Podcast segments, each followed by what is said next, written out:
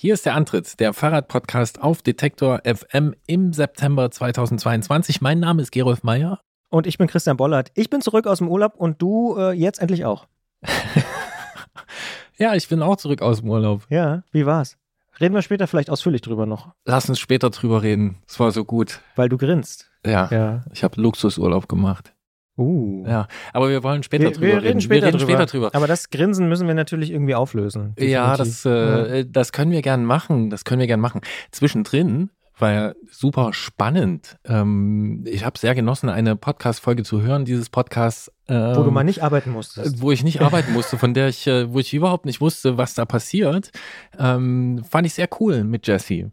Ja? Habt ihr gut gemacht. Dankeschön. Ja. Ich fand es auch eine sehr, sehr, sehr, sehr interessante Episode und auch die beiden Gespräche übrigens zur Tour de France, Frauen, Männer, fand ich sehr, sehr gut. Weiß nicht, wie ging es dir?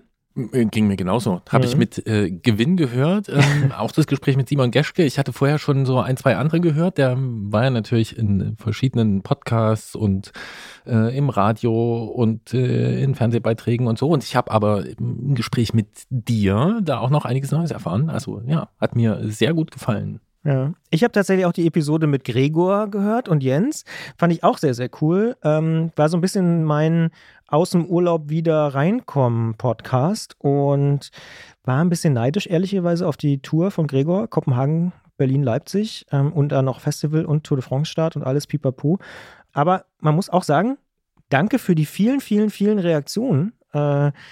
Wir haben sogar eine Postkarte bekommen. Wir haben eine Postkarte bekommen von Sven. Ja, genau. Danke Sven für die Postkarte. Wo Sven, Donau-Eschingen, glaube ich. Von Ulm nach Donau-Eschingen gefahren und zurück auf den Donauradweg. Noch eine Frage, Hotel mit oder ohne Frühstück, hat er geschrieben. Tendenz dürfte klar sein, jedenfalls bei uns. Also Frühstück immer, aber die Frage, ob im Hotel, ist nochmal eine andere Frage. Aber es hat auch einer geschrieben, Stichwort Essen, redet nicht so viel über Kuchen. Ja, das wurde gesagt, das ist aber... Aber vielleicht eine Einzelmeinung, wir wissen es noch nicht genau. Ja. Man kann es auch andersrum sagen, die Ausgabe mit Jens hat richtig gut abgesahnt. Jens hat explizit mehrmals Lob bekommen. Ja, dafür. Stimmt. Aber Jesse auch. Zum Beispiel. Absolut. Ja. Deswegen, also, ja. Auch von mir, ich fand es super. Ich fand auch ich habe danach gleich das Beyoncé-Album mehrmals durchgehört, weil es mich darauf gebracht hat. Ja. Also, muss man dazu sagen, Gregor hat mit TLC ja auch wirklich gut vorgelegt. So. Also, ich fand es musikalisch spannend. Ja, hat mir sehr gut gefallen. So, jetzt wollten wir nicht hier am Anfang schon wieder über Essen reden. Machen wir nicht. Auf keinen Fall. Über unsere privaten Ausflüge und alles, was wir so gemacht haben. Worüber müssen wir noch reden, Christian? Wir reden noch über viele andere Themen. Die werden wir gleich präsentieren, nachdem wir den klassischen Opener, wie wir es in der Podcast- und Radiosprache nennen, abgefahren haben. Genau, ich will von dir nur ganz kurz wissen, also nichts von deinem Urlaub, das kommt später, aber bist du erholt? Hast du das Gefühl, du hast wirklich Urlaub gehabt? Ja, ich hatte Urlaub. Wunderbar. Und der war erholsam. War sehr gut. Dazu später mehr. Ein sehr guter Urlaub. Zwei sehr gute Urlaube. Denn er war sehr gut. Zwei, richtig. Dann lass uns loslegen. Hier ist der Antritt. Es ist immer noch September 2022. Und wir reden über Fahrräder hauptsächlich.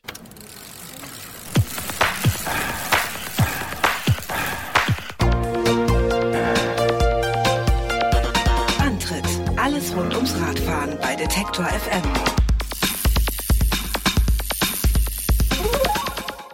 Und das mit dem über Fahrräder reden, das machen wir seit über 7 Jahren und seit über 7 Jahren sprechen wir in diesem Podcast auch über Technikthemen und oberflächlich betrachtet könnte man sich dann fragen, sind die nicht irgendwann alle behandelt? Wir sagen, weit gefehlt. Es gibt so viele Details am Fahrrad, die eine Betrachtung wert sind. Vor allem, wenn man einen Technik-Sparringspartner wie Jens Klötzer vom Tourmagazin hat. Diesmal geht's mit ihm nämlich um Schaltaugen. Und ja, auch dazu gibt es eine ganze Menge zu sagen. Und das hätte ich bis vor der Aufzeichnung dieses Podcasts fast nicht geglaubt. Aber auch von Anfang an hier im Antritt bei Detektor FM gibt es eine Serie, die wir sehr, sehr schätzen, wir beide. Und ich weiß auch viele Hörerinnen und Hörer da draußen, nämlich die Ausfahrt des Monats. Und da müssen wir auch sagen, dieses Thema wird nicht alt und wir haben vielleicht noch nie so ein flammendes Plädoyer für Nachtfahrradfahrten gehört, wie diesmal von Gesine Braun. Sie ist von der Brand 1 und erzählt von der Leidenschaft Nachtfahren und von dem Radmarathon London Edinburgh London, einer ja auch Ultracycling-Veranstaltung genannten Radnummer in Großbritannien, der sie sich Anfang August gestellt hat und sie berichtet natürlich davon in der Ausfahrt des Monats. Klingeln bei Klötzer. Die Technikfrage beim Antritt auf Detektor FM. Sehr viele Fahrräder haben eine Gangschaltung und sehr viele der Fahrräder mit Gangschaltung verfügen genauer gesagt über eine Kettenschaltung. Dabei bewegt ein Schaltwerk die Kette entweder nach links oder nach rechts. So wechselt man die Übersetzung und man kann schneller, langsamer oder auch steiler fahren. Doch wie wir wissen, sind Kettenschaltungen ziemlich sensibel. Das Schaltwerk muss in einer ganz bestimmten Position zu den Ritzeln montiert sein, damit es seine Arbeit wirklich gut verrichten kann und die Gänge sauber und leise laufen. Behilflich ist dabei ein kleines Teil, das für den Fahrspaß ziemlich wichtig ist. Es heißt Schaltauge und unser Technikfreund Jens Klötzer vom Tourmagazin weiß mehr dazu. Hallo Jens. Hallo und guten Tag. Jens, auf der Rangliste der schönsten Fahrradbegriffe, wo ordnest du das Schaltauge ein?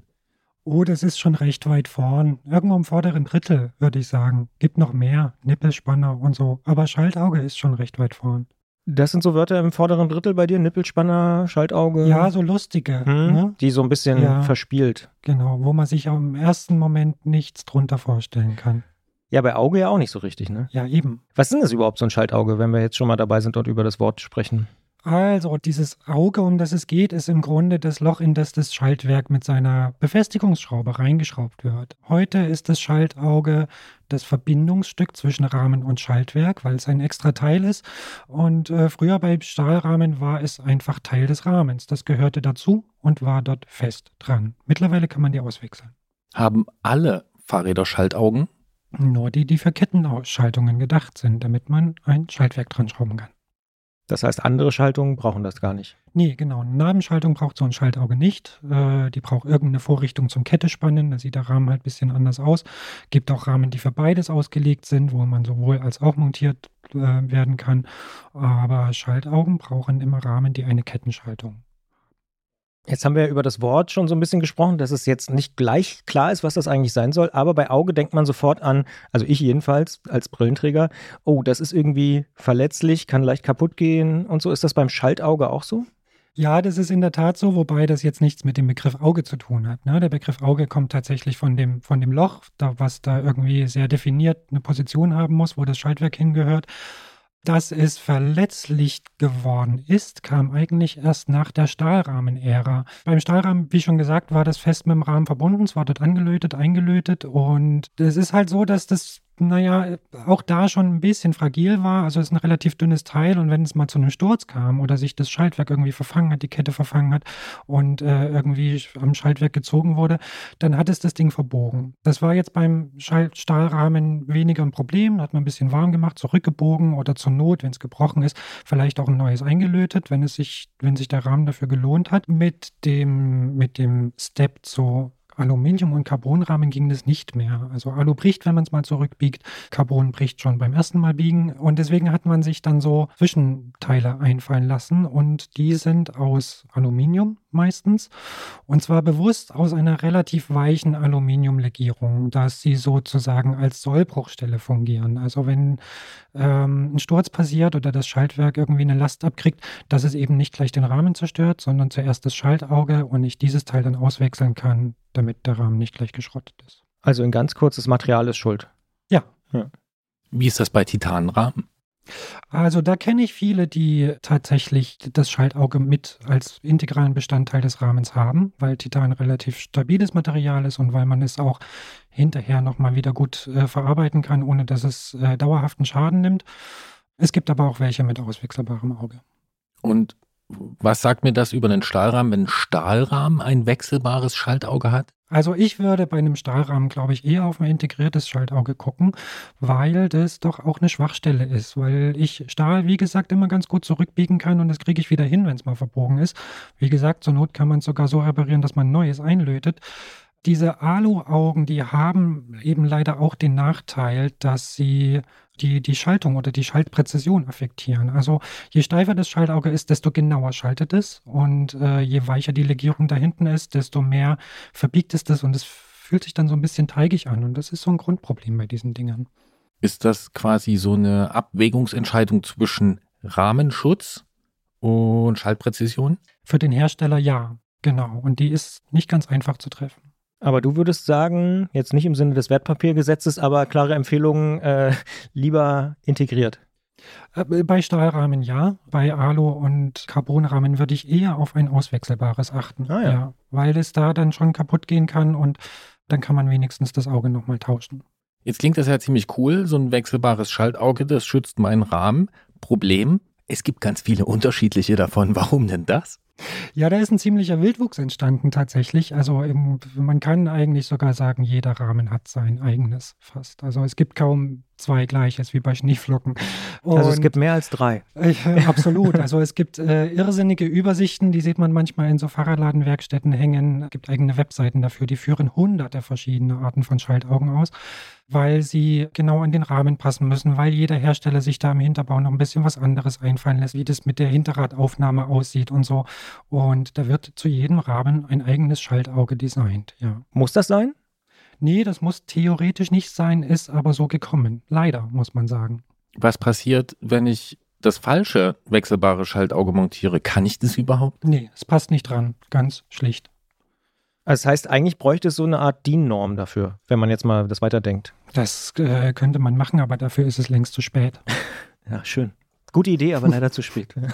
Okay, jetzt stelle ich mir vor, ich kaufe mir gebraucht irgendeinen Rahmen, der ist vielleicht 15 Jahre alt, aus Alu, von irgendeinem kleinen Hersteller und dann stelle ich fest, das Schaltauge ist verbogen, lässt sich nicht mehr richtig nutzen. Wie groß ist die Chance, dass ich das überhaupt noch bekomme?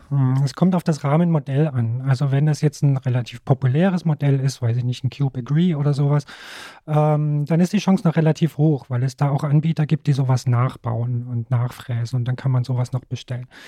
Ist es jetzt eher ein Exot, weiß ich nicht, irgendeine kleine italienische Schmiede, die vielleicht schon pleite gegangen ist, schon gar nicht mehr gibt, dann kann das schwierig werden, bis unmöglich und dann kann es passieren, dass der Rahmen deswegen unbrauchbar ist. Okay, dann muss ich also in dem Fall dann wild experimentieren. Das wird nicht viel helfen. Du brauchst eins, das passt. Und also lieber auf diese ewig lange Liste gucken und... Genau, das finden, weil jetzt irgendwie 12 Stück zu bestellen und dann gucken, ob eins passt, das wird in die Hose gehen.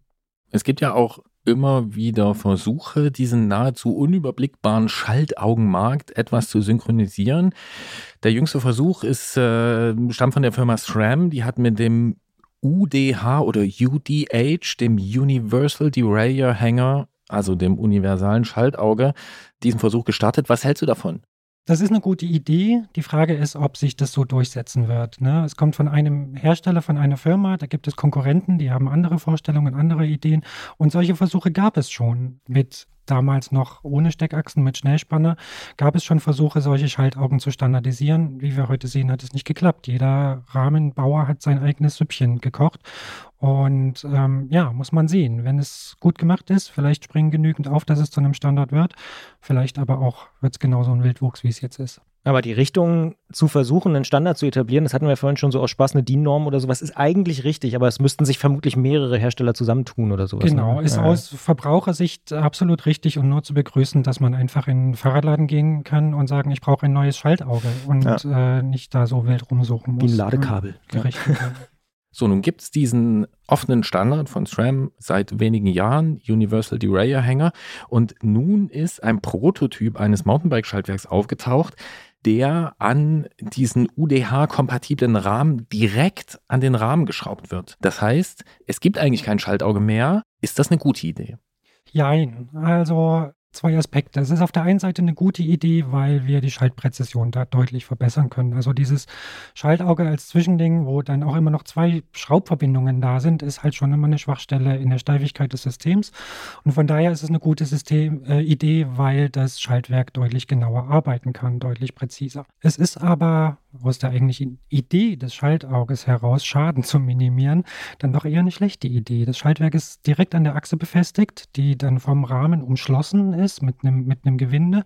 Und das heißt, wenn jetzt eine Last am Schaltwerk zerrt, dann ist entweder das Schaltwerk im Eimer und die neuen elektronischen Dinger sind sehr teuer, 300-400 Euro muss man da rechnen, oder es reißt die Achse aus dem Rahmen und der Rahmen ist Schrott oder ich muss ihn aufwendig reparieren lassen. Das sehe ich als Problem von so einer Konstruktion. Ja. Vielleicht zur Einordnung, was kostet so ein Schaltauge? 14,95, 9,95, sowas in dem Dreh, mehr ist es nicht. Also ist deutlich günstiger, logischerweise. Absolut, ja. Das ist ja auch die Idee dahinter eben, dass sich sowas eben als erstes verbiegt, damit man da noch weiterkommt.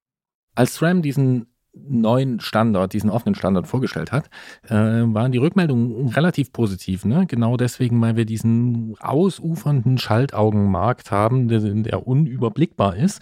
Jetzt gibt es diesen Prototypen und Leuten fällt auf, hey, hat vielleicht SRAM da durch die Hintertür Rahmen vorbereitet für eigene Schaltwerke, die dann nur an diese kompatiblen Rahmen passen. Ist das so eine Einführung dieses neuen Schaltwerkstandards durch die Hintertür?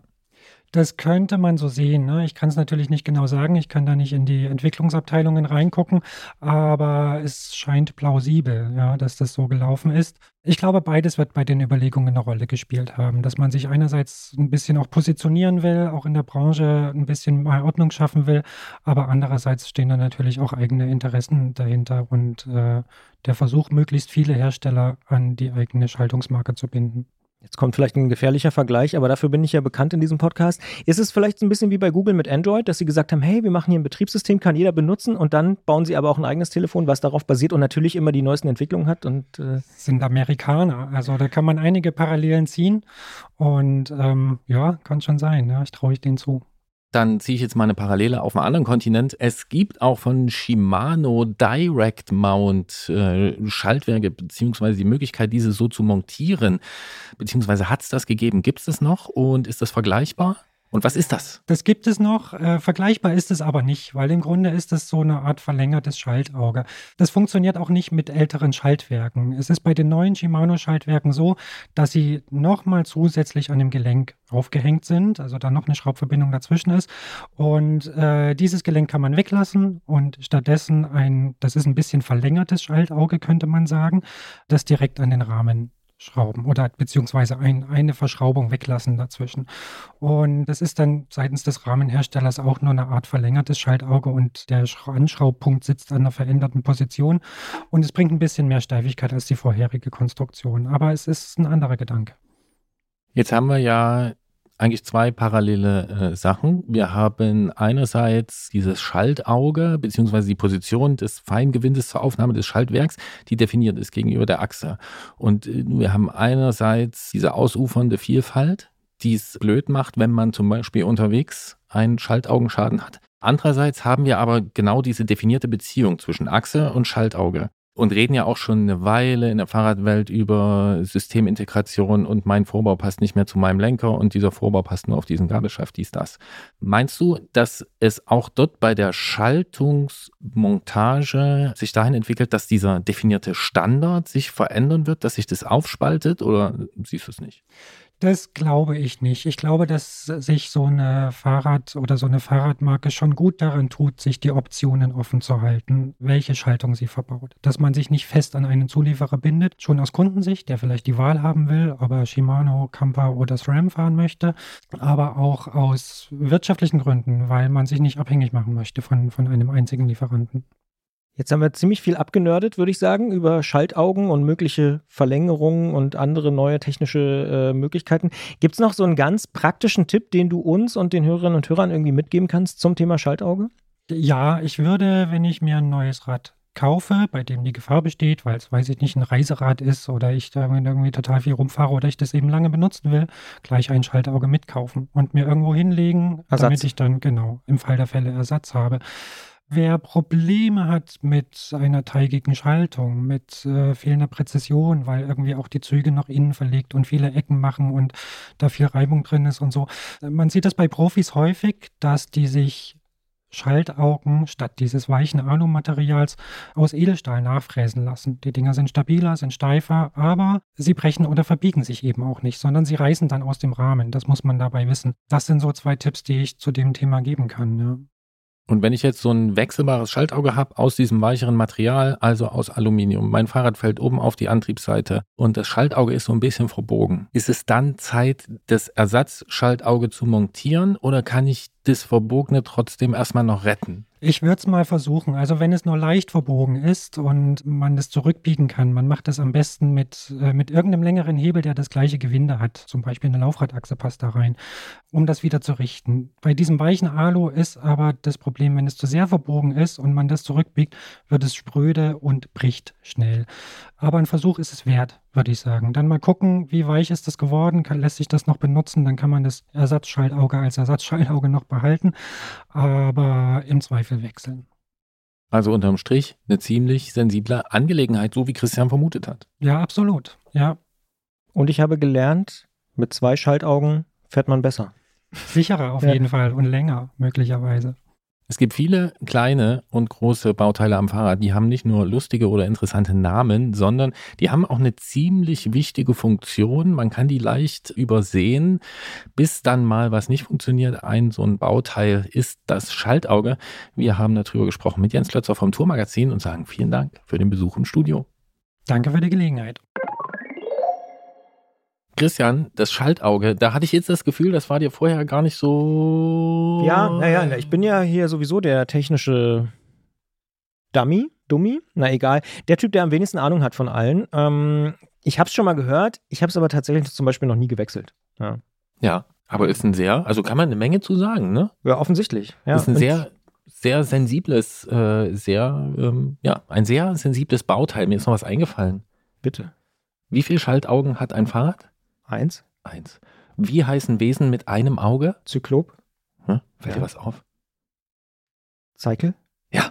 Also das ist jetzt eventuell von mir ein bisschen konstruiert und eventuell auch ein bisschen... ich blätter nochmal in meinem alten Gräkum, ob das ein wirklich sprachlich sinnvoller Zusammenhang ist, aber stimmt. Ja, aber ist doch eine lustige Übereinstimmung, oder? Ich glaube, es gibt kein Fahrrad mit 2 Schaltaugen. Es gibt höchstens... Es gab mal irgendwas... Relativ undenkbar, ne? Ja, oder vielleicht, wenn man... Aber man sagt ja auch, der Einäugige ist unter den blinden König. Ja, genau, wenn du ein Schaltauge hast. In diesem Fall müsste man sagen, der Zweiäugige, weil wenn du eins dabei hast. Habe ich ja auch gelernt. Ja. Mit dem zweiten Schaltauge schaltet man besser. Ja, aber ist wirklich ein Thema, ne? Also ich glaube, dieses ein Schaltauge besorgen zu dem Rad, was man hat. Wenn man weit weg irgendwo, sollte man dabei haben. Mir ging es mal so, ich bin in Urlaub gefahren. Ich weiß, daran kann ich mich sogar noch erinnern. Ich habe das mitgenommen und die hatten mir das Falsche zugeschickt. Ah, nee, das. Und das habe ich aber erst am Ende gemerkt, als ich wieder zurück war. Ich glaube, in diesem Urlaub ist das Schaltauge sogar verbogen worden durch einen Umfaller. Und ich habe. Daran kann ich mich dunkel erinnern. Genau, wir haben das dann zurückgebogen. Zufällig war Jens Klötzer dabei. Genau. Und zu Hause habe ich erst gemerkt, den Ersatz, den du hier mitgehabt hast, den hättest du gar nicht einsetzen können. Ja, inzwischen gibt es die Firma nicht mehr. Knaller. Ich habe dann nochmal geschrieben, ich habe 1 zu Hause. Das hüte ich wie meinen Augapfel. Entschuldigung. Tatsächlich bringst du mich auf die Idee, ein Ersatzschaltauge mir mal zu besorgen, falls ich das überhaupt brauche. Und zweitens, da gab es auch sehr viele E-Mails, muss ich auch kurz drauf eingehen. Ganz viele haben geschrieben, dass sie dank Christiane ihre Sattelstütze locker gemacht haben, und ich muss zugeben, ich auch. Ja, nachdem wir darüber geredet haben. Also es ist schon ein bisschen lustig. Ja, ist ja schön, wenn es hier ab und zu mal was dazu zu lernen gibt, auch für uns. Das ist ja eigentlich das Ziel dieses Podcasts, dass das auch immer dabei ist. Freut mich, wenn das funktioniert. Und was auch funktioniert, wir haben es schon gesagt, ist die Ausfahrt des Monats. Und ich glaube, man kann mit Fug und Recht sagen, sie funktioniert auch in dieser Ausgabe. Das hier ist der Fahrrad-Podcast Antritt auf Detektor FM und nicht nur deswegen stehen wir auf Fahrradgeschichten. In der Ausfahrt des Monats sprechen wir darum, einmal im Monat mit einer Person über ein Erlebnis, das er oder sie auf dem Rad gehabt hat. Und das kann alles sein, ob Weltreise oder Trainingsfahrt, ob Sprintrekord oder Langsamfahrt oder auch nur der Weg zum Bäcker. Nehmt uns einfach ein Stück mit auf eure Ausfahrten.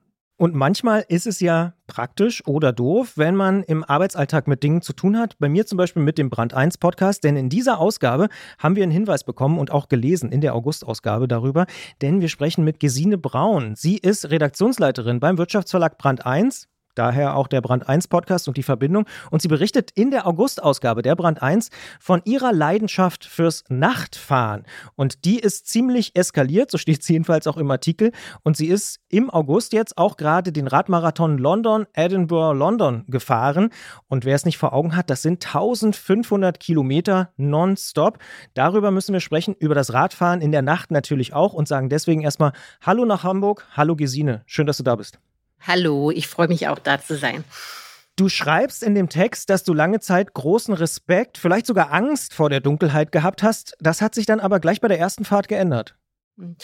Ich habe mich da ein bisschen rangetastet. Also es war nicht das erste Mal, dass ich eine Nacht gefahren bin. Also wer viel Rad fährt und gerne Rad fährt, ist natürlich nachts unterwegs. Aber früher war das in Städten, als ich noch in Köln studiert habe. Natürlich habe ich alles mit dem Fahrrad gemacht. Ich bin schon immer gern Fahrrad gefahren, aber da kannte ich die Strecken. Und als ich dann anfing, immer mehr Fahrrad zu fahren. Ich war eigentlich früher Läuferin, habe dann kurz ein bisschen Triathlon gemacht und dann bin ich beim Fahrradfahren hängen geblieben und habe überlegt, wie ich möglichst viel fahren kann. Fing ich dann an, zur Arbeit zu fahren, und ich wohne ein bisschen außerhalb in Hamburg und musste auch da natürlich, wir leben in der nördlichen Hemisphäre, nachts durch die Gegend fahren, aber es war immer noch zu nachtdunklen Zeiten, aber zu normalen Zeiten. Und ich weiß, dass man sich natürlich, wenn man anfängt, im Dunkeln zu fahren und Rennrad im Dunkeln zu fahren, über Beleuchtung Gedanken macht und über Ausrüstung Gedanken macht. Und ich habe mich da immer rangetastet. Aber ich habe gemerkt, dass ich vielleicht, weil ich auch unsicher mit technischen Dingen war und auch unsicher so mit Routenführung und immer so dachte, wenn man wirklich in der Nacht fährt, also wirklich zu Nachtstunden fährt und wirklich eine richtig blöde Panne hat oder der Track nicht funktioniert oder irgendwo hängen bleibt und die Züge nicht so gehen, davor hatte ich Respekt. Und deswegen habe ich gemerkt, je länger meine Touren wurden und je aufregender die Abenteuer waren, dass ich eher der Typ war, der morgens um 4 auf dem Fahrrad aufgestanden ist oder eben sehr früh gestartet ist und ich immer so versucht habe, so in der Dämmerung oder spätestens um 12 da zu sein, damit noch die Tagesinfrastruktur klappt. Finde ich total interessant, geht mir persönlich tatsächlich auch so, dass ich oft darauf achte, lieber morgens dann zu fahren, in den Tag so rein und es irgendwie fast schon vermeide, abends in die Dunkelheit reinzufahren. Aber du schreibst, das ist eigentlich eine gute Idee. Ja, also ich musste einmal darüber fallen. Also ich musste einmal mich trauen, in die Nacht zu springen. Also es war bei mir genauso. Es war auch tatsächlich bei den ersten 250 oder 300ern habe ich gemerkt, was ich immer tendenziell auch tagsüber immer geguckt habe, je nachdem, wann ich gefahren bin, wie schnell fahre ich, welchen Schnitt fahre ich, damit ich möglichst wenig nachts fahren muss. Und als ich dann die Idee hatte, mich bei London Edinburgh anzumelden oder als ich den Platz bekommen hatte und mir klar war, dass da vielleicht diese Rechnung, ich fahre morgens von 5 und bin auf jeden Fall um 10 Uhr in der Kontrollstation, nicht aufgehen kann, war das schon in meinem Kopf. Und wie das so ist, wenn Dinge im Kopf sind und man mit Menschen, die das Gleiche machen, spricht, hat dann ein Freund von mir gesagt, wir müssen dir mal die Angst nehmen. Und da haben wir uns tatsächlich eben explizit abends, freitags nach der Arbeit um 21 Uhr verabredet. Ich wohne in Hamburg, eine Tour durch die Heide zu machen, wo von Anfang an klar war, mit jeder Minute, die wir hier länger fahren, wird es immer dunkler und wir fahren auch so lange, bis die Sonne wieder da ist. So, ne? Und ich fand das aufregend, also ich fand schon den Start aufregend. Ich habe Familie und Kinder zu Hause und Nachbarn und die holten ihre Gläser Wein raus und ich habe meine Lichter angeklipst und mich fertig gemacht und bin losgefahren und konnte mir auch nicht vorstellen, wie es ist, so über 200 oder eben eine wirklich amtliche Strecke in die Nacht zu fahren. Also ich war auch unsicher, wie das mit der Müdigkeit ist, aber ich muss wirklich sagen, die Sinne werden so fein und es ist so besonders, nachts zu fahren. Also wenn man die Angst verliert, ist es am Ende als Rennradfahrer in einer urbanen Gegend oder in einem Land wie Deutschland, wo doch noch relativ viel Besiedlung ist, so beeindruckend, weil die Straßen gehören einem nachts.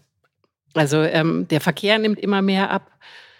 Ich finde, die Autos, die einem begegnen, sind sehr viel vorsichtiger. Ich hatte fast keine blöde Situation oder hat man nachts viel weniger. Es ist ein ganz anderes Fahren. Man muss natürlich ein bisschen aufmerksamer fahren, aber es ist noch viel mehr Freiheit. Du schreibst in deinem Artikel einen sehr schönen Satz dazu, der heißt, irgendwann ist die Sache eskaliert. Mhm. Und damit meinst du eben, dass du dann plötzlich viel mehr nachts gefahren bist. Ist dieser Punkt, an dem es eskaliert ist das diese Ausfahrt mit dem Freund, Kumpel, dann dieses einmal durch die Nacht und dann Blut geleckt sozusagen? Genau, also ich würde jetzt mal sagen, also ich schlafe schon auch noch ab und zu ganz gerne, aber eben dieses Gefühl von Freiheit beim Fahren, also tatsächlich, wenn man nachts fährt, soll man natürlich nicht, aber selbst wenn man mal ein kurzes Stück über irgendeine Straße fährt, wo ein benutzungspflichtiger Radweg rechts ist und man kann den gerade nicht sofort nehmen, weil da Eicheln liegen oder irgendwas ist, es ist ja kein Verkehr. Also alles gehört einem. Also tatsächlich habe ich nach einer dieser Fahrten kurz überlegt, ob man nicht Langstreckentouren wirklich nur noch nachts fährt und tagsüber schläft. Also weil das so ein schönes, entspanntes Sein ist. Also ich glaube, es fällt mir fast schwer, das in Worte zu fassen. Ich habe es versucht, im Artikel zu schaffen. Aber es ist so eine Ruhe. Also tagsüber hat man natürlich die Sinneseindrücke, man guckt und schaut und sieht, aber nachts nimmt man ja, also so eine Nacht hier bei uns, wenn es nicht tief im Winter ist, ist ja auch gar nicht so lange einheitlich Nacht. Also man sieht ja, wie es langsam dämmert, man sieht noch so letzte Lichter. Man fährt durch Gegenden, wo noch Restlichter sind, dann ist es mal kurz ganz dunkel, dann verändert sich das schon. Also es ist erstaunlich, wie früh zum Beispiel nachts die Vögel wieder anfangen zu singen und wie das Zwielicht eigentlich schon vor der Dämmerung anfährt. Also so wenig Sinne gibt es nachts auch gar nicht. Oder Sinneseindrücke. Du beschreibst es, finde ich persönlich, in deinem Artikel sehr, sehr gut. Also du beschreibst da von den Rezeptoren und der Netzhaut, die da auch Dinge wahrnehmen, die man vielleicht sonst nicht so wahrnimmt. Du schreibst zum Beispiel auch von dem Lichtkegel, den man ja eigentlich nur vor sich hat. Und du schreibst, und das finde ich ganz spannend, von so einer Neugier in der Nacht. Was meinst du damit? Ich glaube, das ist eben so, also es ist, glaube ich, eine Neugier vom Erleben, also weil alles ist so geschärft. Natürlich ist es so, wir alle kennen Geschichten. Wir alle haben irgendwann Aktenzeichen XY gesehen. Wir alle kennen Geschichten von wilden Tieren, die irgendwo hingehen. Deswegen sind die Sinne geschärft. Und weil die Sinne geschärft sind, erlebt man sich selbst und sein Fahren und seine Umwelt viel genauer. Also, und ich finde, ich hatte das Gefühl, ich fahre viel bewusster. Also, und das zu erleben, also jetzt drehe ich mich fast im Kreis mit dieser Neugier, aber es ist eben, also wenn ich fahre so viel Fahrrad, dass ich das Gefühl habe, wenn ich jetzt so hier in Norddeutschland unterwegs bin, manchmal verschwimmen die Gegenden dann schon so. Also man denkt dann so, wieder eine Pappelstraße, links ist ein Fluss, hier ist ein Sandweg. Und nachts, weil man nicht in Kategorien denken kann. Man kann ja nicht sagen, es sieht hier genauso aus wie da. Man kann eigentlich nur um die Kurve fahren und wahrnehmen, kommt da jetzt ein Berg. Man sieht ja auch gar nicht so viel. Man kann sich nicht so vorbereiten auf die Tour, die einem folgt oder die vor einem liegt. Ich muss noch darüber nachdenken. Ich muss so spontan, jetzt muss ich die Gerolf kurz reingrätschen, aber ich muss an so eine andere Dimension denken. Ist das so? Also, dass man sozusagen wie das nochmal, ja, wie in einer anderen Welt wahrnimmt? Ja, es ist ein bisschen so das Gefühl, ich bin so in meiner eigenen Zeitkapsel gerade unterwegs oder in meiner anderen Welt. Also, weil tatsächlich ist es ja so, wir sind dann ja durch die Lüneburger Heide gefahren und durch Wälder, also und auch durch tiefe Wälder, wo man eben lange durch Wälder fährt. Und die Zeit verschwimmt dann ja auch. Und es ist tatsächlich dieses Adrenalin von so einer Nachttour ist dann ja so, dass eben dieser Biorhythmus, den man hat, dann irgendwann aufhört. Und die Sinne sind so geschärft, weil man natürlich aufmerksam sein muss, ob irgendwelche Bodenwellen da sind. Und ich hatte das Gefühl, mir war nicht mehr klar, es ist jetzt 12 Uhr nachts, es ist 2 Uhr nachts. Wann bin ich überhaupt gestartet? Habe ich heute gearbeitet und ist Wochenende? Es war wie ein Mikrokosmos oder eine Zeitkapsel außerhalb meines normalen Lebens. Wie eine Mini-Urlaubseinheit. Bei mir passieren jetzt mehrere Dinge. Erstens habe ich sofort Bock auf Nachtfahren. Zweitens frage ich mich, ob ich schon mal so ein überzeugtes und überzeugendes Plädoyer fürs Nachtfahren gehört habe. Und dann frage ich mich, fährst du inzwischen lieber in der Nacht als am Tag? Es hat sich dann tatsächlich nicht ergeben, dass ich gekippt bin in die Nacht. Also dafür habe ich Familie und auch einen Hund und Freunde, die mich sehen wollen und auch Arbeit, die da ist. Aber ich glaube, es ist worauf ich mich freue, das, was ich mir nehme. Also natürlich ist es so, wenn man 5 Tage arbeitet und von Freitag auf Samstag eine Nachttour macht und Samstag ein volles Programm hat, das funktioniert nicht. Ne? Man muss das schon so planen, wie man sich Radfreiheiten nimmt. Aber so wie ich mir früher die langen Tage freigehalten habe, halte ich mir jetzt ab und zu eine Nacht frei. Mit ein bisschen Ausschlafzeit am nächsten Morgen. Das kann ich gut verstehen, das mit der Ausschlafzeit. Jetzt hast du ja angefangen, eigentlich, weil dir klar geworden ist, das hast du ja auch ganz gut beschrieben, bei London, Edinburgh, London, da musst du nachts ein bisschen fahren. 1500 Kilometer war die gesamte Strecke. Wie ist es denn gelaufen eigentlich? Also es ist ganz anders gewesen, als ich mir vorgestellt habe. Ich musste echt eigentlich, ich habe dann komischerweise doch geplant, ich habe es nur so mathematische Spielchen gemacht und dachte dann irgendwie, man hat ja Stunden, also 120 oder 125 Stunden. Es wurde diesmal sogar ein bisschen verlängert auf 127,5 Stunden, weil mehr Höhenmeter reinkamen, weil Straßen gesperrt waren. Und das habe ich dann so geteilt durch die Strecke und habe immer gerechnet, wie viele Kilometer ich am Tag fahren will oder in der Nacht und wie viele Stunden ich schlafe. Und alles, was man vorher plant, funktioniert ja bei sowas nicht. Das war mir nicht klar. Ich bin zwar schon sehr viel Langstrecke gefahren, aber ich hatte noch nie so ein Brevet in der Länge gemacht, in so vielen Tagen. Also wenn ich bisher gefahren bin, ich bin auch an 2-3 Tagen gefahren, habe ich aber immer in ordentlichen Hotels selbstbestimmt übernachtet oder bei Freunden übernachtet oder meinetwegen auf dem Zeltplatz. Und diesmal war es ja so, man startet und ich wusste auch noch gar nicht genau, wie das mit diesen Kontrollpunkten ist und was von mir drin ist. Man kann ja im Prinzip übernachten, wo man will. Also es sind 1500 Kilometer, 18 Kontrollpunkte und in fast jedem Kontrollstation kann man übernachten und man bekommt Essen und kriegt halt den Stempel in das Brevet-Heftchen. Und am ersten Tag habe ich noch so wirklich stur mit einem Freund von mir die 300 Kilometer gemacht und am zweiten Tag fingen dann die Höhenmeter an. Und dann wurde mir auch klar, dass es nicht ganz so selbstbestimmt ist, wie ich dachte, sondern man hat eben mit der Startzeit, wo man anfängt, immer so Zeitslots. Da steht dann irgendwie beispielsweise in Hessel, war es bei mir, sonntags um 16.30 Uhr hätte ich frühestens da sein dürfen, spätestens am nächsten Morgen Montag um 6 Uhr irgendwas. Ja, also das war jetzt eine relativ lange Zeit, weil manchmal sind die auch kürzer, die Zeitfenster. Also man hat so Slots, in denen man den Punkt erreichen muss. Also es ist nicht ganz frei, weil ich muss den Stempel in so einem Zeitkorridor bekommen. Und dieser Zeitkorridor führt natürlich dazu, dass man eben dies, was man vorher plant, ob man jetzt nachts fahren will oder tagsüber fahren will, dass das eigentlich alles über den Haufen geworfen wird. Und dann wird es über den Haufen geworfen, weil es eben andere Höhenmeter sind, als man gedacht hat. Es war diesmal auch sehr, sehr heiß. Erstaunlicherweise, also wirklich in dieser Woche in England oder knappen Woche, die ich da war, ich hatte eine sehr gute Regenjacke dabei. Ich hatte auch Mudguards an meinem Rennrad. Das war alles umsonst. Aber das kann man auch vorher nicht kalkulieren, dass da 37 Grad sind, während man durch England rollt. Und also Planung funktioniert nicht. Das wurde mir dann am Tag 2 klar.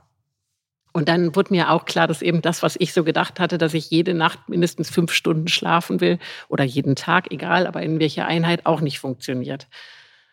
Und als ich das so begriffen hatte und so gemerkt habe, man muss sich eigentlich so wirklich auf dieses Abenteuer ganz einlassen und auf den Körper einlassen und wirklich gucken, wie viel schaffe ich und wo muss ich eine Pause machen und muss ich jetzt hier 2 Stunden schlafen oder wann stehe ich auf oder wann lasse ich mich wecken, war es bei mir, also ich muss jetzt einmal einen kurzen Einschieb machen. Ich bin gesquetscht nach Edinburgh, oben in Schottland. Leider, weil ich mir, das war mir zu dem Zeitpunkt nicht klar, Corona eingefangen habe. Es war mir eigentlich auch nicht klar, dass es relativ logisch ist, dass man sich das bei so einem Event auch einfangen kann. Aber kurz bevor ich eben leider krank geworden bin oder da war ich ja noch nicht klar, dass es Corona war, hatte ich so das Gefühl, da habe ich verstanden, wie es funktioniert. Und dass es nur so funktioniert, dass man wirklich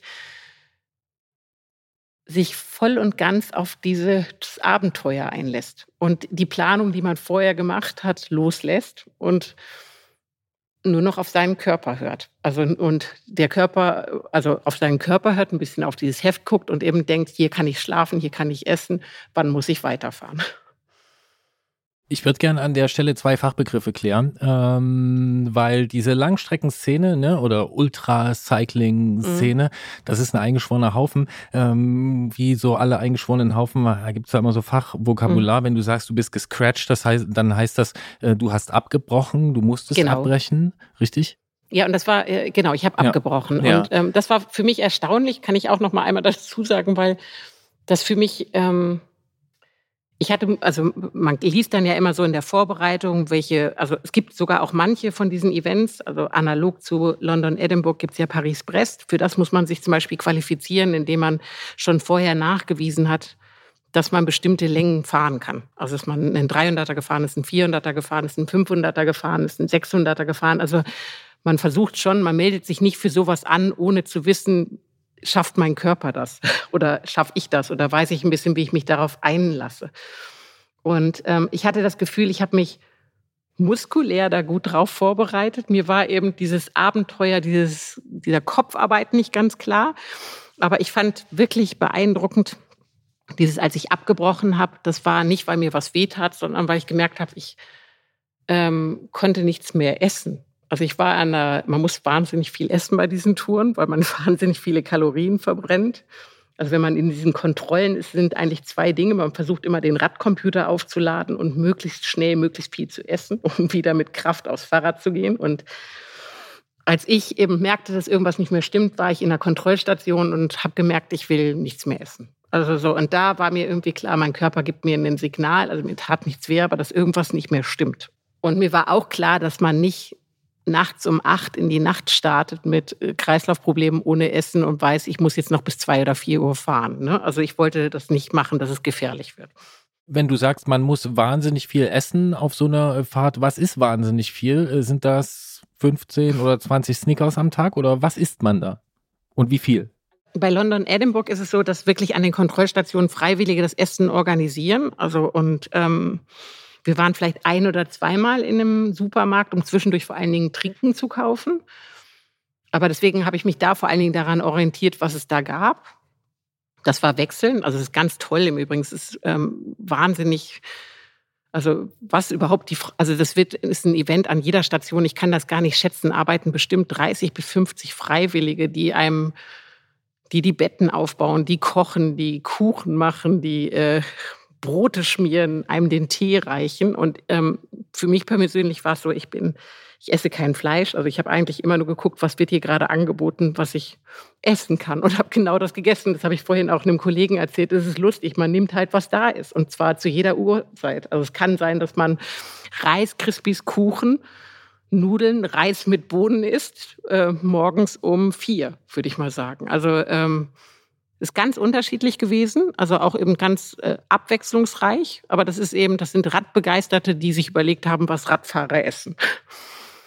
Und nur zur Einordnung für die Leute, die also die nicht in der Ultra-Cycling-Szene sind. Mhm. Paris-Brest-Paris hast du erwähnt, da haben wir hier im Podcast auch schon ein paar Mal drüber gesprochen. Da wissen wir, das ist so das Hochamt des Langstreckenfahrens. Da treffen sich tausende Leute aus aller Welt, wirklich. Wie groß ist das bei London, Edinburgh, London? Ich glaube, es sind ein bisschen weniger Teilnehmer, 1800.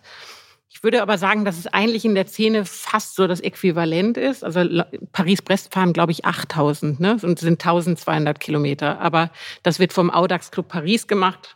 Das wird jetzt eben vom Audax Club UK, wird London Edinburgh gemacht. Das ist auch sehr international. Also ich habe irgendwas gelesen von 120 verschiedenen Ländern. Also natürlich gibt es einen großen Anteil von britischen Fahrern, aber man sieht Fahrer aus Brasilien, aus Indien, von den Philippinen, was im Übrigen auch toll ist, weil natürlich, also zum Beispiel, ich bin morgens mit einem Inder auch unter anderem zum Start gefahren und es war sehr warm in England und der fuhr, wir mussten irgendwie um 4:30 sind wir, glaube ich, zum Start gefahren, der war angezogen, also so ziehe ich mich nicht im norddeutschen Winter an, aber für den war das so kalt, weil ich weiß gar nicht mehr genau, wo er in Indien wohnt, aber er sagte, für ihn ist alles unter 35 Grad morgens kalt. Also so wie unterschiedlich die Kleidung war schon wunderbar zu beobachten. Also sehr international. Wie war denn eigentlich das Nachtfahren in Großbritannien? Du hast es ja auch beschrieben in Deutschland, dass du dich da interessanterweise besonders sicher fühlst, weil die Autofahrer und Autofahrerinnen vielleicht besonders vorsichtig sind. Wie war es in England? Ich glaube, ich war immer so in so einem Tunnel und habe immer nur an die nächste Kontrollstation gedacht. Also man denkt ja nicht, ich fahre jetzt 1500 Kilometer, sondern man guckt immer, wann muss ich das nächste Mal stempeln. Und das ist so also es gibt schon mal eine Strecke, die waren irgendwie 110 Kilometer, aber meistens sind es so 74, 64, 84 Kilometer.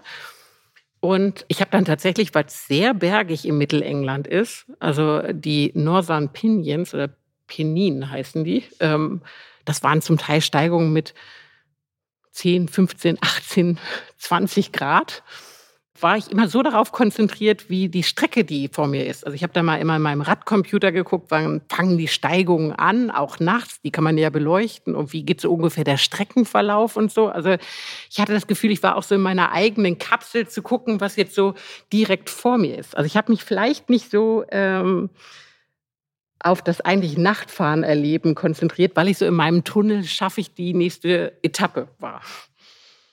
Du schreibst in deinem Artikel auch davon, dass zum Langstreckenfahren dazugehört, wenn man es mit anderen Menschen tut, dass man sehr viel voneinander lernt und sehr viel voneinander kennenlernt. Was passiert da? Und hast du vielleicht jemanden auch dort auf dieser Fahrt kennengelernt? Ich habe so rausgelesen, das passiert nicht mal unbedingt durch Sprechen, sondern auch durch Beobachtung, oder? Ja, natürlich. Also man sieht so, also ich bin mit einem Freund gefahren, also auch im Übrigen mit dem Freund, mit dem ich die Nachttour gemacht habe. Und als es mir nicht gut ging, das muss ich jetzt nochmal sagen, das hat mich sehr gerührt, weil er hätte auf jeden Fall die Kraft gehabt, weiterzufahren. Als ich dann gesagt habe, irgendwie, ich breche hier ab und es ist für mich alles in Ordnung, du kannst weiterfahren. Ich weiß, wie ich nach Edinburgh komme und irgendeinen Zug erwische, hat er gesagt, wir sind ein Team und wenn du abbrichst, dann breche ich mit dir ab. Also für mich ist klar, wir haben das hier zusammen gestartet und ich passe auf, dass du heile wieder nach London kommst. Und das ist im Übrigen ein Freund, mit dem ich wirklich, jetzt will ich nicht sagen nur übers Radfahren, weil Radfahren ist nicht für mich nur, aber mit dem ich eben diese Touren, schon ganz viele Touren gemacht habe und hoffentlich noch viele Touren weitermache. Und ich finde, das zeigt ja auch, was das für eine Verbindung und für einen Respekt miteinander ist, dass man eben sagt, man geht zusammen auf dieses Abenteuer und bleibt beieinander. Aber also den kenne ich schon lange, aber es gibt ja auch so Situationen, zum Beispiel haben wir eine Regel, wenn man den Berg fährt, fährt jeder in seinem Tempo hoch und oben warten wir dann aufeinander. Und da wir unterschiedlich die Berge gefahren sind, bin ich eben auch, man hat immer auf der Strecke irgendwie andere Fahrer und manchmal beobachtet man dann auch schon so an den schlimmsten Steigungen, wie die Serpentinen fahren oder wie die schalten oder in welcher Ruhe die sind. Und ich merke dann schon, dass man so versucht, manchmal was nachzumachen oder um dann da drin zu sein. Aber es gab dann auch an einer wirklich schlimmen Steigung, sprach mich dann ein junger Engländer an und sagte, du, wir müssen jetzt reden, weil sonst schaffe ich das nicht. Und wie oft bist du das schon gefahren und ist das dein erstes Mal? Und wie hast du dein Fahrrad eingerichtet? Es war wirklich so ein bisschen wie so ein erzwungenes Interview, aber ich merkte so die Verzweiflung, dass er dachte, wir sind jetzt an dieser Steigung, es geht jetzt hier auch noch 3 Kilometer bergauf, weil man sah die Straßen immer, es ging immer so schnurgerade, anders als in den Alpen, in Serpentinen hatte ich das Gefühl, es waren immer Bergstraßen, die gerade nachzogen, nach oben und nach unten gingen. Und das war aber so nett, weil wir wirklich dieses, ich würde mal sagen, fast wie so ein Elevator-Pitch nebeneinander hatten, während wir versuchten, irgendwie diesen Berg noch hochzukommen. Also es waren wirklich rührende Begegnungen und kurze Gespräche. Und natürlich sieht man dann, wenn man wen überholt und irgendwie, dass der gerade kämpft, dann habe ich natürlich mal irgendwie gesagt, guck mal, wir haben schon so viel geschafft und bald kommt die nächste Station. Und andersrum ist es mir auch passiert, dass ich irgendwann in Schottland morgens in eine Station ankam, nach einer Nacht, wo ich 2,5 Stunden draußen geschlafen hatte und mich guckte ein Fahrer an und sagte, der mir entgegenkam und sagte, du musst dich freuen, du kannst dich freuen, hier ist das Frühstück so toll. Also es ist rührend, wie diese Verbindung, man fährt das schon so für sich allein, aber man ist irgendwie gleichzeitig mit allen verbunden, die das auch machen, weil man ja weiß, dass die gleichen Kämpfe und die gleichen Berge hinter sich bringen, die man selber hinter sich bringt. Das finde ich total interessant, wie du das so beschreibst, gerade auch den, ich sag mal, aktiven Kommunikationspart, aber es gibt ja auch die andere Seite und man sagt ja auch so zu Freundschaften und Beziehungen, dass gemeinsam schweigen können sozusagen auch viel wert ist. Ich vermute mal, das macht man auch auf dem Fahrrad, wenn man 300 Kilometer fährt. Einfach mal nichts sagen, oder? Also der Freund von mir, mit dem ich die vielen Touren mache, würde jetzt wahrscheinlich sagen, so viel schweige ich gar nicht, weil ich mit ihm manchmal auch, ich habe immer sehr viel von ihm lernen wollen und immer viel wissen wollen, weil er schon sehr viel länger Langstrecke fährt.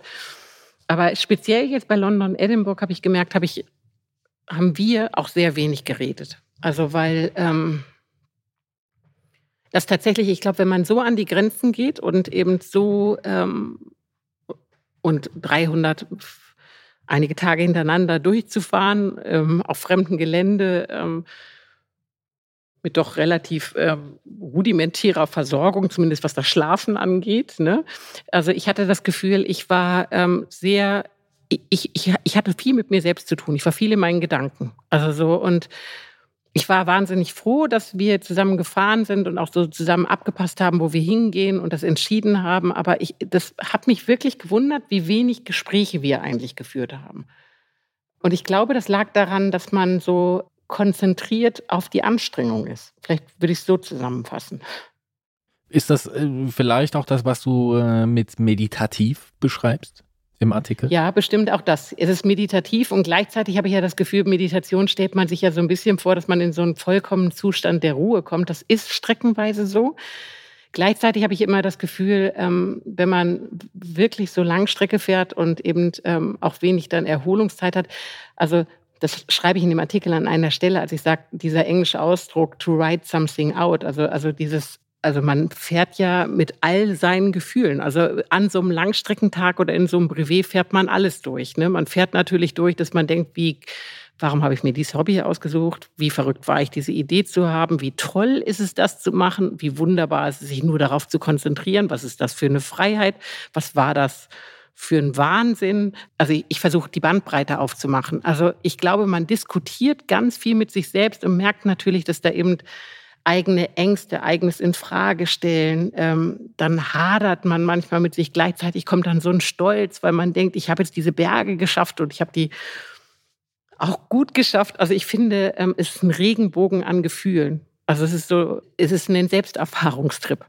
Wer sich auf Langstrecke einlässt oder aufs Ultracycling lässt, also es hört sich jetzt albern an, da denkt man an Esoterisches, wenn ich Selbsterfahrungstrip sage. Das meine ich auch nicht, aber man begegnet sich selbst in allen Facetten. Ne?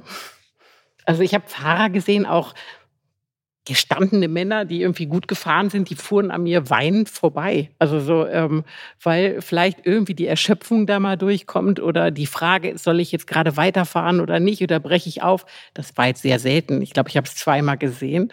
Aber ich verstehe, warum das passieren kann. Ich finde es nicht esoterisch. Ich kann damit, glaube ich, einiges anfangen. Mhm. Finde es auch schön zusammengefasst. Auch gerade Write Something Out ist ein ziemlich guter Begriff. Habe aber noch eine Frage zum Schluss. Mhm. Ihr habt jetzt zusammen gescratcht. Mhm. Und was folgt für euch daraus? Also davon ausgehend, dass deine Corona-Erkrankung, dass du da auf dem Weg der Besserung bist. Aber was folgt daraus für meinetwegen eine neue Ausgabe von London, Edinburgh, London? Wird es die geben für euch? Doch, wir haben schon geschrieben. Also wir sind natürlich an unterschiedlichen, jeder ist ja, ich glaube, nach so einem Event immer an einem anderen Punkt. Und also ich sage jetzt Harald. Harald ist schon sehr viel Langstrecke gefahren und findet, glaube ich, für sich, man muss ja immer wieder gucken, was bin ich für ein Radfahrer? Will ich das noch in Wettbewerben fahren? Will ich lieber Langstrecke für mich alleine fahren?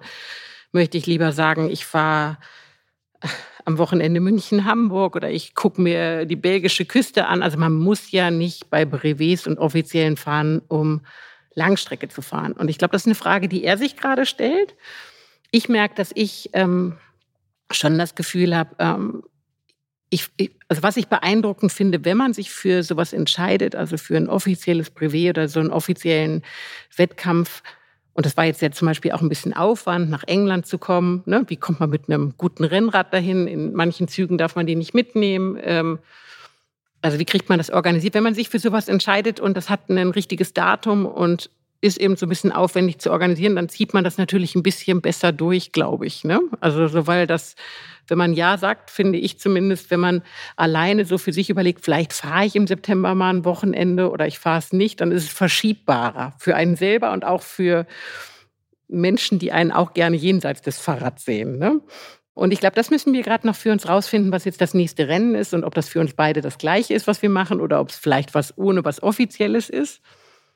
Und tatsächlich war ich jetzt ja in dem Punkt, ich habe es tatsächlich noch von der Insel negativ geschafft, aber kaum war ich in Deutschland. Also als ich schon im Zug war, hatte ich Schüttelfrost, dann war die Stimme weg und kam eben Corona. Und ich bin jetzt seit fast 12 Tagen nicht Fahrrad gefahren oder schon länger. Ich muss jetzt mal überlegen. Ich bin am 12. wiedergekommen. Also ich habe die längste Fahrradpause von mir seit Jahren jetzt hinter mir und bin immer noch ein bisschen erkältet, ich bin es nicht ganz losgeworden.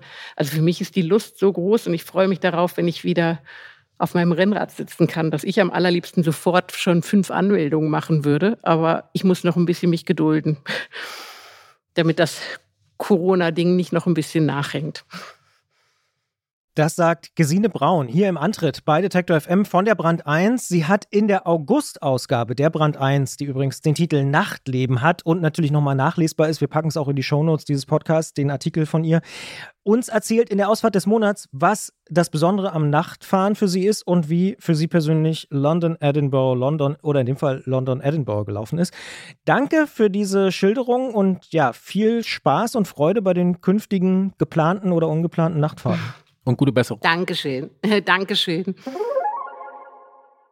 Wirklich beeindruckend, muss ich sagen. Also, was Gesine so erzählt. Und für mich auch wieder neu, weil ich wirklich nicht so ein Nachtfahrtyp bin, habe ich einiges mitgenommen. Und ich habe gesehen, du hast dir diesen englischen Begriff aufgeschrieben, ne? Ja, to write something out. Das finde ich wirklich gut. Ja. Und zwar nicht schreiben, sondern wirklich reiten. Fahren, etwas ausfahren, auch rauslassen. Rauslassen, vielleicht auch ausschwitzen. Ich kann auch ganz viel anfangen mit diesem meditativen Dinge verarbeiten und diesem, naja, für mich steht da so drüber, man wird so völlig aus seiner Routine gerissen. Man ist auch verletzlich und verletzbar. Ne? Man ist in der kleinen Lichtblase nachts und man fügt oder stellt sich einer körperlichen Belastung, die absolut nicht alltäglich ist und ist so zurückgeworfen auch auf diese Basisfunktionen und gleichzeitig passiert da aber ganz viel im Kopf. Und immer dann, wenn ich das Gefühl habe, dass es nicht um Leistungsdaten geht. So, also da bin ich persönlich raus bei diesem Ultracycling-Ding, wenn dann ich das Gefühl habe, okay, es geht hier um die Zahlen und es geht um sich möglichst lange quälen und ich habe mir zwar meinen Hintern aufgesessen, aber das ist jetzt mal alles egal, das ist mir immer ein bisschen, da kann ich das nicht so nachvollziehen. Genau, gibt Leute, die finden das wiederum gut, ne? Aber ja, oder vielleicht passiert bei denen auch Ähnliches wie bei Gesine, aber ich fand die Schilderung von ihr so, dass sie mich sehr mitgenommen hat. Ja. Das muss ich wirklich sagen. Und sehr bewusst, das fand ich auch. Also sie hat es sehr reflektiert, was sie da so macht und so. Also ich fand es sehr, sehr interessant. Gegenseitig kennenlernen, zusammen schweigen können, zusammen fahren und über Dinge nicht reden müssen, weil man weiß, wie man miteinander umzugehen hat, was zu tun ist, was passiert. Das finde ich doch eine sehr, sehr schöne Schilderung. So, Christian. Und jetzt haben wir noch zwei Dinge zu besprechen, mindestens zwei Dinge. Oh, und zwar zwei Urlaube. Ich glaube sogar drei. Ja, das kann sein. So, ich fange an. Ich möchte von dir wissen, Schweden, wie ist es gewesen? Jederzeit wieder, würde man im Internet schreiben. 5 Sterne. Top okay. Bewertet. Komme gerne wieder. Schwedenkrieg von Christian Bollert, 5 Sterne. Kein Abzug. Wie war's? Wie viel bist du gejoggt und wie viel bist du flaniert? Viel, beides. Kilometer kann ich gar nicht sagen. Ist egal, geht nicht um Zahlen. Geht ja nicht um Zahlen, aber jeden Tag sehr, sehr viel. Vor allen Dingen flaniert oder spaziert oder gewandert, wie auch immer man es irgendwie nennen möchte. Sehr, sehr viele Schritte. Ich glaube, absoluten Schrittrekord, den ich jemals, hier die Uhr macht das ja irgendwie automatisch, aufgezeichnet habe und so. Es ist einfach, es ist fast schon klischeehaft, aber Südschweden ist einfach wahnsinnig schön. Und wir hatten so eine, ich möchte sagen, 3-Stopp-Strategie in Schweden. Also wir sind bis Rostock gefahren, dann rüber mit der Fähre nach Trelleborg und dann waren wir so nördlich von Göteborg. Und ich muss sagen, so eine Landschaft habe ich so in dieser Form noch nie in meinem Leben gesehen. So diese. Wir sprechen von den Schären? Ja, Schären, aber gleichzeitig auch so ein bisschen fjordhaftig, so sehr gesteinsgetrieben, Nordsee, also fantastisch einfach, wirklich fantastisch. Jeder, der sich da auskennt und schon mal irgendwie so 100 Kilometer nördlich von Göteborg war, so Tjörn und diese ganzen Inseln, die es da so gibt, fehlen einem die Worte. Es ist wirklich einfach idyllisch. Es ist fast zu schön, um wahr zu sein. Man denkt, man ist in so einer Schweden-Dokumentation irgendwie im Fernsehen oder in so einem begehbaren Reiseprospekt. Ja, absolut. Okay. So diese bunten Häuschen am Meer und so. Und auch wie die Orte so heißen. Fiskebeckskiel, spreche ich wahrscheinlich falsch aus und so. Aber es ist einfach krass. Also es ist einfach wirklich, wirklich sehr, sehr schön. Und eben auch zum Beispiel dort dann joggen zu gehen oder unsere erste Unterkunft dort hatte so eine Holztreppe, die man einfach runtergeht und zack, steht man an der Nordsee und kann irgendwie alleine, da ist niemand, springt man da so rein und dann fährt vielleicht mal ein Boot vorbei. Ja, ist schon die Nordsee tatsächlich. Okay. Also das habe ich auch gelernt. Ich dachte erst, es könnte noch die Ostsee sein, aber das ist nördlich von Göteborg ist schon die Nordsee. Fantastisch. Und dann sind wir irgendwie weiter so ins Landesinnere. Das ist dann wieder so, Auch wieder Bilderbuch, so Büllerbü, ein See, kein Mensch. Also wir haben so aus Spaß gesagt, Brandenburg oder Mecklenburg ohne Menschen. So zu zweit, ganz alleine auf einem See. Mit einem das hat auch eine ganz eigene Note, diese Aussage. Einfach mit zu zweit auf einem See und niemand ist da. Du paddelst irgendwie alleine auf so einem riesigen See und da hinten ist irgendwo so ein Hotel aber niemand ist auf diesem See drauf und das war einfach fantastisch und die Wälder überall. Wir sind dann da, so zum Beispiel sind wir da spazieren gegangen, wo sonst im Winter irgendwie so Langlaufrouten waren und das war wahnsinnig praktisch, weil die waren dann so ausgeschildert, 5 Kilometer, 10 Kilometer, 15 Kilometer und dann wusstest du ja, wenn du hier langläufst und die waren teilweise sogar beleuchtet, also völliger Wahnsinn, mitten im Wald und überall Heidelbeeren und so. Im Sommer nachts beleuchtete Langlaufrouten. Knaller. Ja. Krass. Ja. Perfekt für Hunde zum Beispiel. Ja, wollte ich gerade, das wäre meine Frage gewesen. War der Hund dabei? Ja, natürlich. Wunderbar. Hat es dem auch so gut gefallen wie dir? Ich glaube, dem hat es sogar noch besser gefallen, ehrlicherweise. Der fand es richtig, richtig gut. Auf einer Route, da sind wir die lange, lange Spazierrunde von so einer Langlaufrunde gegangen. Ohne Mist, wir hatten keine Mücken oder wenig Mücken. Ich würde sagen, nicht mehr Mücken als in Deutschland. Also das ist zumindest in meiner persönlichen Erfahrung absolute Legende auch am See. Aber ich glaube, wir haben ihm über 20 Zecken in den nächsten Tagen rausgezogen, weil wir so durch so Dickicht und Fahne und dem irgendwie, Hund, oder? Ja, dem Hund. Ja. Das, also, es hat ihm sehr viel Spaß gemacht. Das war natürlich nicht so gut, aber da sieht man, wie ursprünglich das teilweise da noch ist und man auch so, ja, das war eine offizielle Strecke, aber es war natürlich total zugewachsen im Sommer und das war auch ein bisschen Abenteuer, da so lang zu laufen. Und also bei Planieren denke ich ja immer an Stadt. Nee, gar nicht. Okay, ja. Das heißt... Oder kaum. Wandern? War es Wandern oder war es trotzdem Flanieren? Ja, das ist eine Definitionsfrage. Es ist schon eher, ich glaube, die meisten Leute würden es Wandern nennen. Ich sehe mich aber irgendwie nicht so als Wanderer. Ich sehe mich eher als Spaziergänger. Weil Wandern zu ernst ist. Ja, das hat dann wieder was mit... Wandern hat ein Ziel und wir haben eine feste Route. Und irgendwie... Nee. Also man nimmt sich schon was zu essen mit, weil es dauert eine Weile, aber es ist irgendwie nicht so... Ja, ist ein bisschen explorativer einfach. Oh, ja. Und das heißt, ihr seid ohne Karte manchmal los? Ja. So? Ja. Also natürlich mit dem Handy und man weiß ungefähr, wo man ist oder so. Oder man überlegt sich, diesen Weg laufen wir jetzt. Aber dann muss man dem Weg halt auch folgen. Und dann steht man schon irgendwo und denkt sich, okay, das waren jetzt erst 6 Kilometer. Und wir sind doch jetzt schon ewig unterwegs oder so. Also ja, nee, also das war wirklich super. Und achso, wir hatten noch ein drittes Ziel, wollte ich nicht vergessen. Ganz im Osten dann, ein bisschen südlich von Öland. Und das war, das siehst du jetzt wo man drüber redet, ne, fällt es einem ein. Das war so mein Gänsehaut-Tier-Moment, weil wir sind auch, das war eigentlich nur Spazierengehen. Das waren so 5-6 Kilometer hin und zurück, also 3 Kilometer hin, 3 Kilometer zurück. Aber über so 3 so Gräben drüber, war aber legal. Und zack, wo sind wir hingegangen? Also wir wussten, es ist so ein Naturreservat und es war alles erlaubt. Stehen wir vor ungefähr 150 Robben.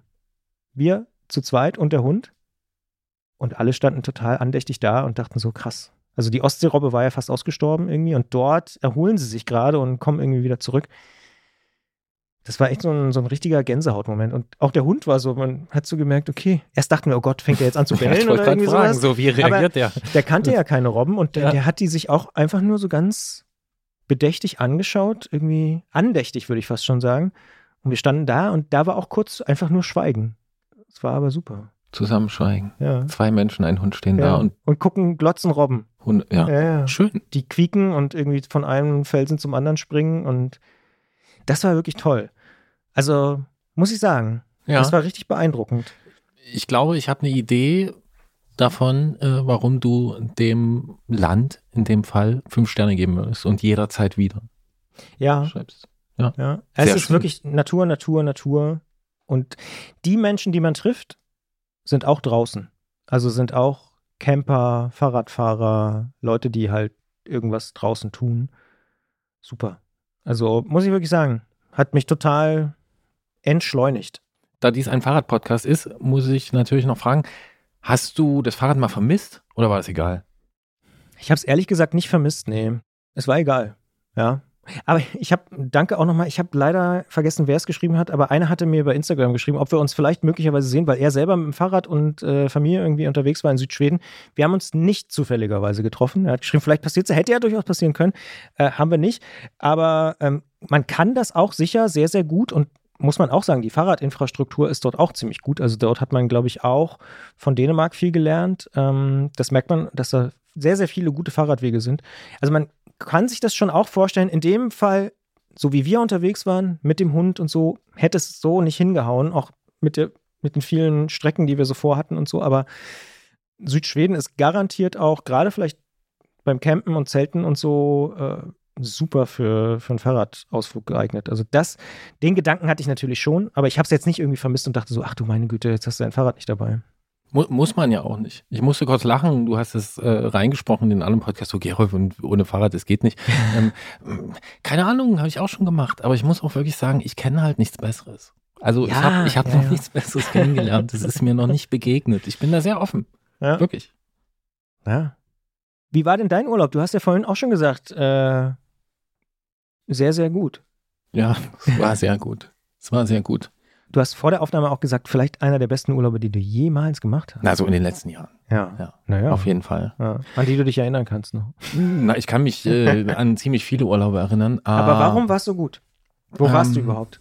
Ich habe so viele Fragen, Gerolf. Ja, also ich habe lange in diesem Jahr überlegt, was ich machen soll.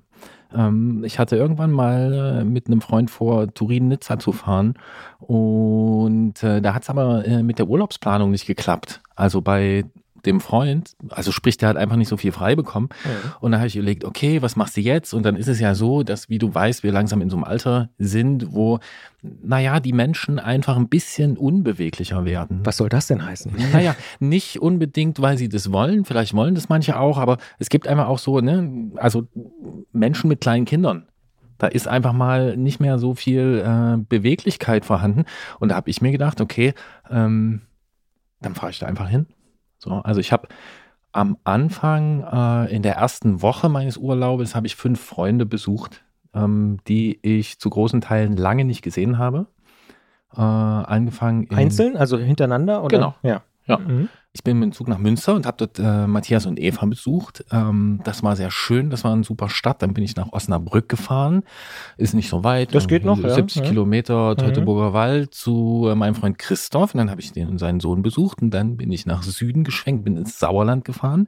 Geht auch noch, würde ich sagen. Ja. Zu meinem Freund Thilo und seiner Tochter Hedwig. Und wir haben 2 sehr schöne Tage zusammen verbracht. Denn Hedwig musste mir unbedingt ihre Lieblingshütte im Sauerland zeigen. Da sind wir hingefahren, haben eine Nacht draußen verbracht, und dann bin ich weiter zu Tobias in Westerwald, und dann bin ich weiter, also da war ich auch noch einen Tag, und dann bin ich weitergefahren zu Kai nach Offenbach. Schon ein bisschen weiter. Ja, also Frankfurt. Ja. So. Und dann hätte ich sogar noch die Möglichkeit gehabt, noch woanders hin, noch zu einem kleinen Mountainbike-Festival irgendwas, und ich hatte so viele Leute gesehen, die ich lange nicht gesehen hatte. Abends immer ewig gequatscht, irgendwie ganz viele Geschichten ausgetauscht, und bei mir komisch, ne? Und dann hatte ich einfach Bock zu fahren, und dann deswegen habe ich es vorhin auch Luxusurlaub genannt, war ich in der glücklichen Lage, dass ich wirklich Zeit hatte. Also ich hatte noch kein genaues Ziel. Zeitmillionär. Richtig. Und das ist der eigentliche Luxus, ne? Zeit, nicht zu viel Kram, klein, halbwegs schnell, beweglich. Und ich hatte vorher auch wirklich keine Zeit, mir so richtig genau irgendwas zu planen. Ich wusste nur, ich will nach Frankreich, hatte mir erstmal so Lyon als Ziel gesetzt.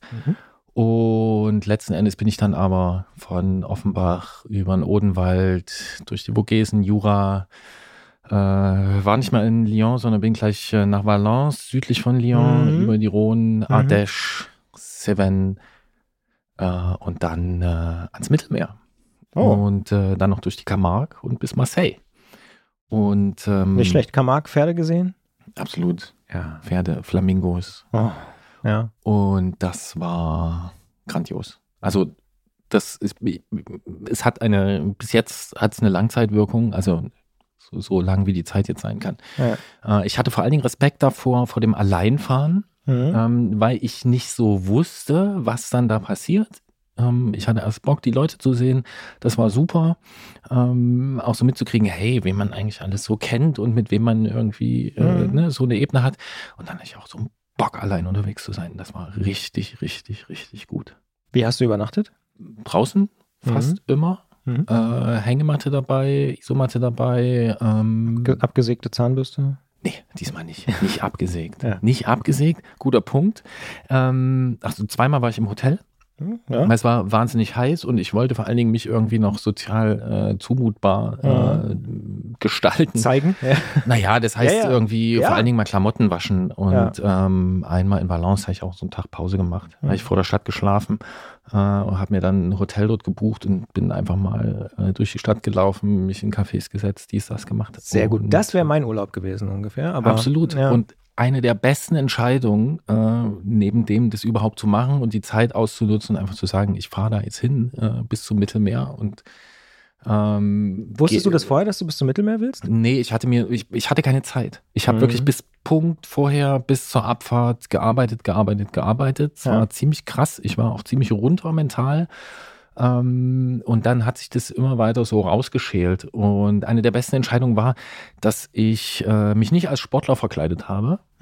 Das heißt, ich bin mit meinem Alltagsrad gefahren, ohne irgendwie Klickpedale, irgendwas. Ich bin mindestens 3/4 der Strecke in so Birkenstock-Kopien gefahren. Das finde ich sehr interessant. Ja, das war cool.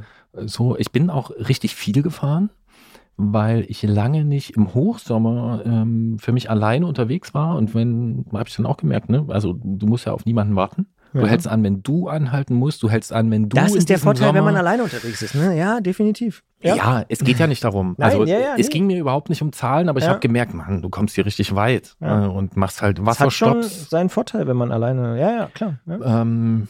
Genau. Und dann war das einfach. Das ist einfach was anderes. Es ist irgendein Fluss, du hältst an, du kannst da einfach reingehen, du rennst nicht in irgendeinen Supermarkt, in irgendein Café rein und klackerst da mit deinen Radschuhen rum und guck mal, ich bin hier im Hochleistungsmodus unterwegs und so. Also nichts gegen Radschuhe und so, aber ich habe das diesmal wirklich genossen. Also vielleicht war es auch, weiß nicht, ob es Radwandern war. Undercover. Weiß nicht, wie man Ultraradwandern, Marathon. Wie auch immer. Ja. Und einfach dahin fahren und zu denken, wie cool ist das, dass ich das machen kann. Was bist du denn? Also jetzt mal so Pi mal Daumen. Wie viele Kilometer bist du so am Tag gefahren? 100, 150? Das längste waren 184, das kürzeste waren 100. Das längste war lustigerweise der heißeste Tag. Da bin ich sehr früh los, für meine Verhältnisse.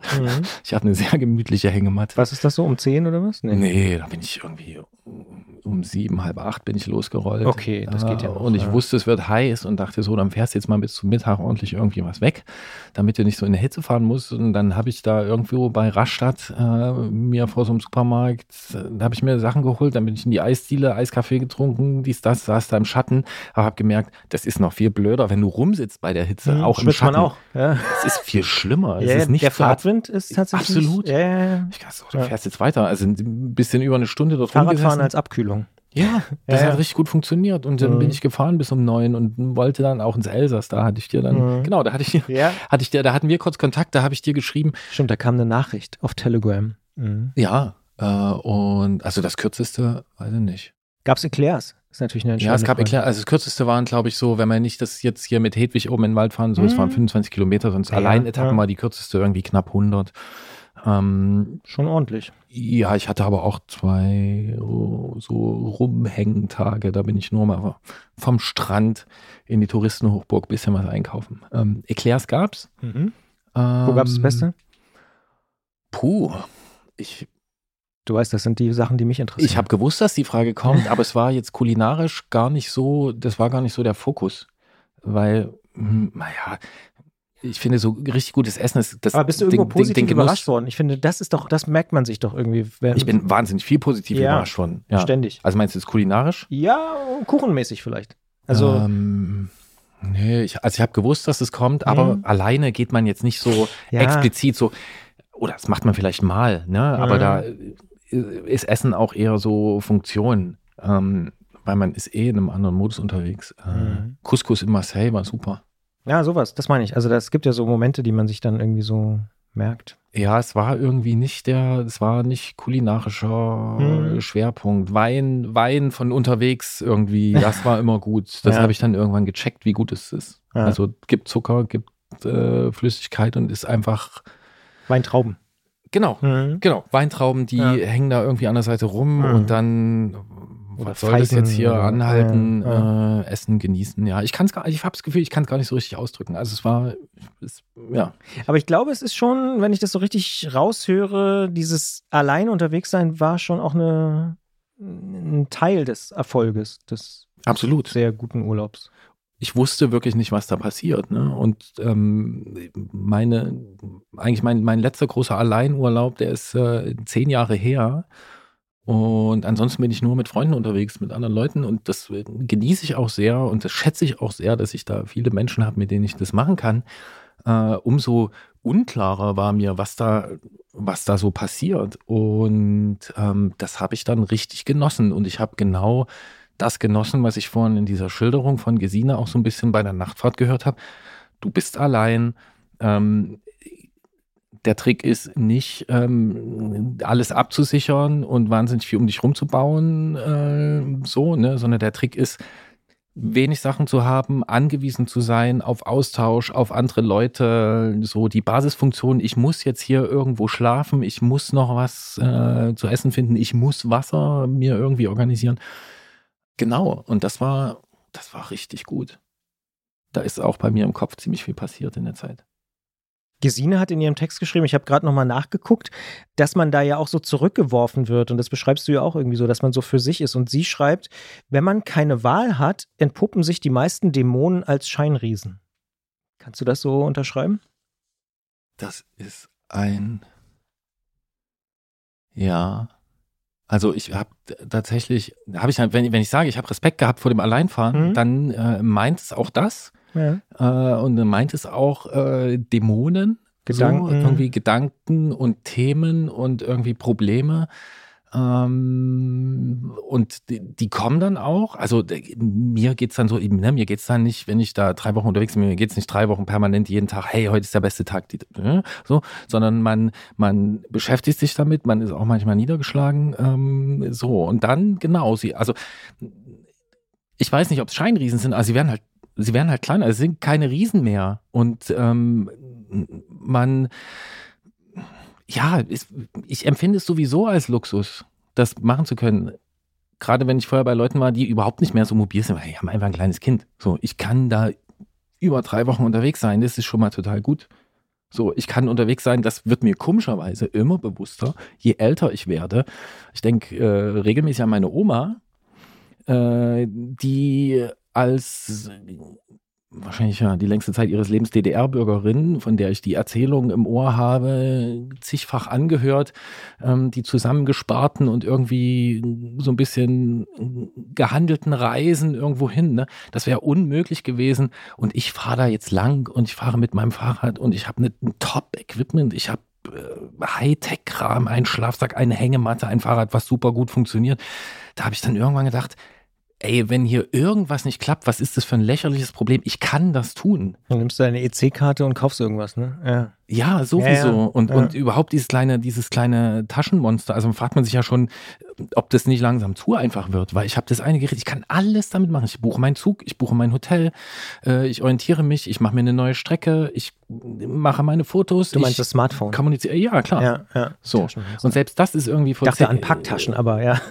Ja, so, ne? Das ist so einfach, sowas zu machen, inzwischen vergleichsweise, dass man da einfach nur, ich war da einfach dankbar, dass es geht, dass ich die Zeit habe und dass ich dort rumfahren kann, wo das für den Großteil meiner Vorfahren überhaupt nicht selbstverständlich war, das machen zu können. Total spannend. Gab es denn irgendeine Situation, irgendwo Probleme beim Übernachten oder irgendwo, wo du dachtest, oh, jetzt hätte ich gerne Hilfe oder das muss ich nicht alleine entscheiden? Nee, es war einfach nur spannend. Es gab 2 sehr spannende Nächte. Ich erzähle dir nur eine, okay? Die beste oder die interessanteste? Gerolf Meyer fährt los, entscheidet sich irgendwann unterwegs, okay, ich fahre verdammt nochmal zum Mittelmeer, was sonst? Gut, dann bin ich relativ schnell vorwärts gekommen, habe gedacht, du fährst jetzt nicht durch die Provence, nicht über den Ventoux, das kennst du, sondern du fährst jetzt darüber, Ardèche und Co. Und dann bin ich, also wusste ich, will nach Marseille, habe mir dann noch da meinen Zug gebucht Und das stand dann irgendwann fest, die Rückfahrt sozusagen? Genau. Ja. Hm? Da habe ich einfach entschieden, so, du reizt die Zeit hier maximal aus, Zug buchen, fertig. Dann hatte ich also auch so ein bisschen noch nach Marseille rüber zu kreuzen. Also ich bin da so 200-300 Kilometer westlich angekommen. Komme ans Meer in diesem Sommer, ne? Es regnet überhaupt nicht. Es ist einfach nur verdammt trocken. Ich habe auch in Flussbetten geschlafen und so, weil einfach klar war, da kommt nichts. Und genau an diesem Tag oder in dieser Nacht sollte es richtig ordentlich Niederschlag geben, richtig heftig. Ich habe mir einen Strandabschnitt gesucht, von dem ich vermutet habe, dass dort keine großartige Infrastruktur ist, dass da niemand ist und so. Und das war auch so. Ich komme dorthin. Dann ist dort ein Vater mit seinen 2 Kindern. Dann fragt er mich auf Französisch, hier hast du Meteo gecheckt und so. Ich so, ja, er merkte, wie ich so, mein Französisch ist nicht ganz so fließend. Dann sagte er, okay, dann können wir auch gleich Deutsch reden, oder? Bist du aus Deutschland? Ja, bin ich. Dann sagte er, ja, hier, das kommt richtig schlimm und so und du musst hier was suchen. Das so, ja, muss ich irgendwie. Zimmer gab es nicht mehr, beziehungsweise das, was ich finden konnte, nur 4-stellig. Gebe ich in die Auslandszimmer. Oh. So, Bäume gab es aber auch nicht für meine Hängematte. Und mein einziger Regenschutz ist ein Hängemattentarp. Dann habe ich mir gedacht, so, Junge, wenn du mir das jetzt hier sagst und mir sagst, wie gefährlich das ist, also ich an deiner Stelle hätte mich jetzt gefragt, willst nicht einfach mit zu uns kommen? Aber ich habe mir gedacht, okay, wird auch für irgendwas gut sein. Dann habe ich mir diesen Regenschutz gebaut, in so Krüppelbewuchs, mit Treibholz, irgendwie dieses Tarp abgespannt. Ich habe gedacht, mal sehen, was diese Nacht passiert, das wird super spannend. Wache morgens auf, es hat nur ein bisschen getröpfelt, ich sehe eine Wand, eine schwarze Wand, die genau über mir Richtung Festland geht. Auf der anderen Seite über Meer, richtig hell. Es fängt an, auf das Festland runterzuhauen. Ich dachte mir, ist jetzt nicht euer Ernst, das kann doch nicht alles gewesen sein. Und gerade als ich so anfange, mich drauf einzustellen, so, okay, jetzt kriege ich ja wirklich nichts ab, schlug das um, kam zurück und hat richtig, richtig reingepfeffert. Und zwar so mit Wind, dass dieses Tarp natürlich überhaupt nichts genutzt hat. Alles nass geworden, ich saß da drunter, das Wasser stürzte rein und es war wirklich so ein Ding, so, was passiert ist hier, wie nass wird das alles? Aber auch so, dass ich habe da eigentlich nur drunter gesessen, gelacht und gedacht, wie geil ist das eigentlich, als es genau hier passiert. Und da habe ich dann als Zeichen gedeutet, dass an diesem Tag ich keine weitere Aufgabe habe, als trocken zu werden, mich danach in die Sonne an den Strand zu legen, mein Buch fertig zu lesen, mir einen ordentlichen Sonnenbrand abzuholen, was ich natürlich auch gemacht habe. Ja.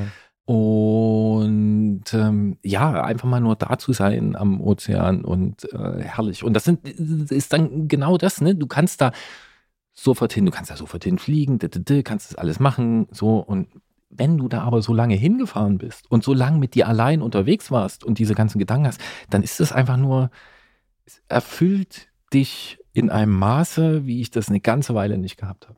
Ich war super zufrieden, auch dass es dann mich nochmal so erwischt hat. Es war dramaturgisch perfekt. Klingt so. Ja. Nicht schlecht, Herr Meyer. Ja.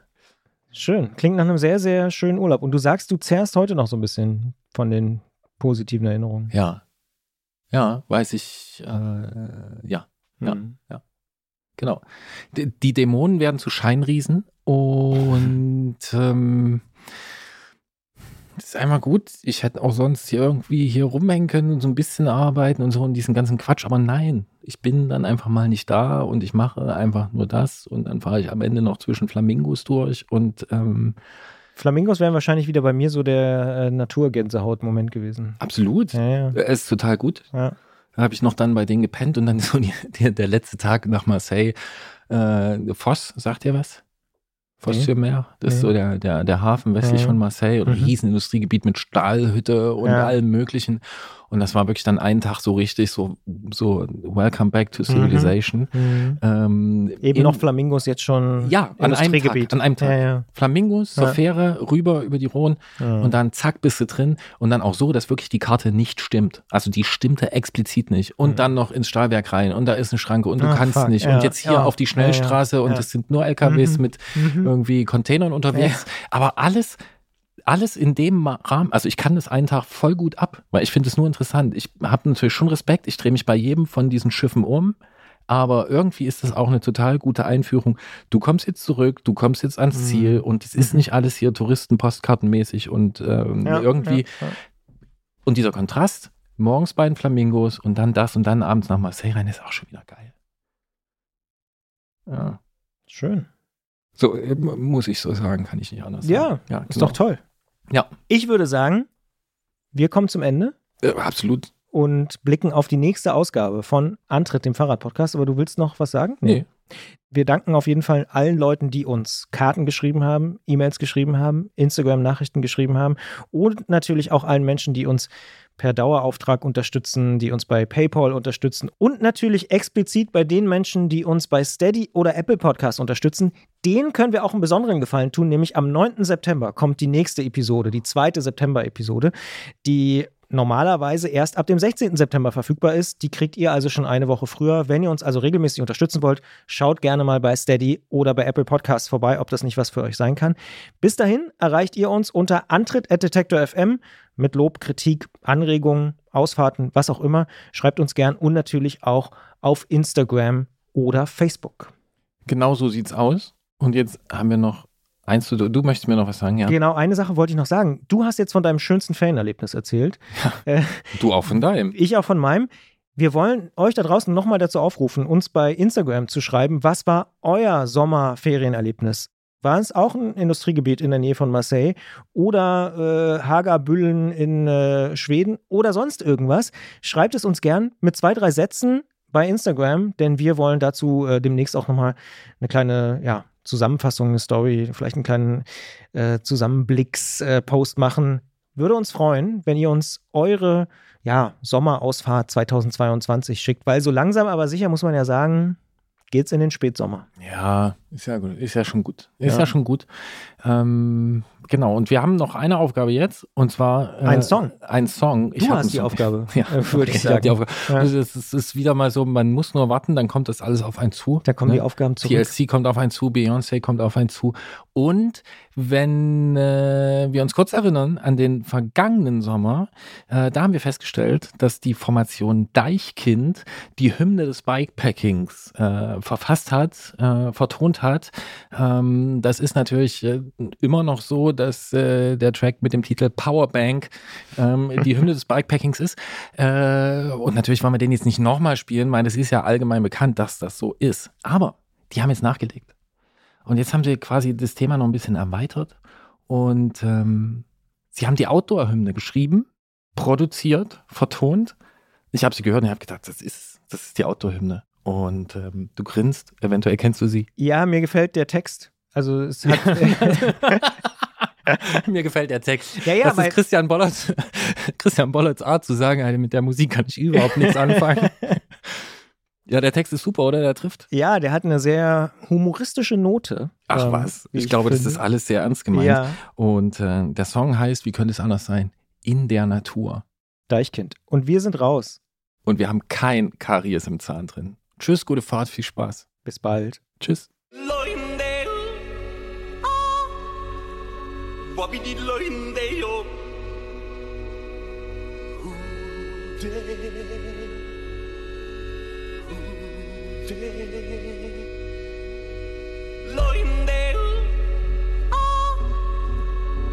In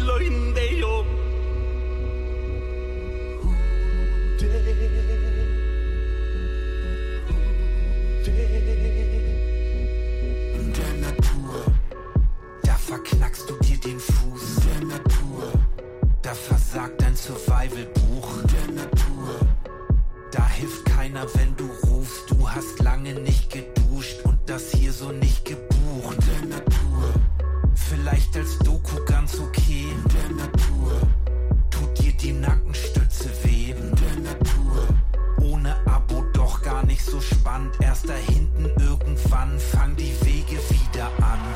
Leunde, ah, wabi di leunde, yo.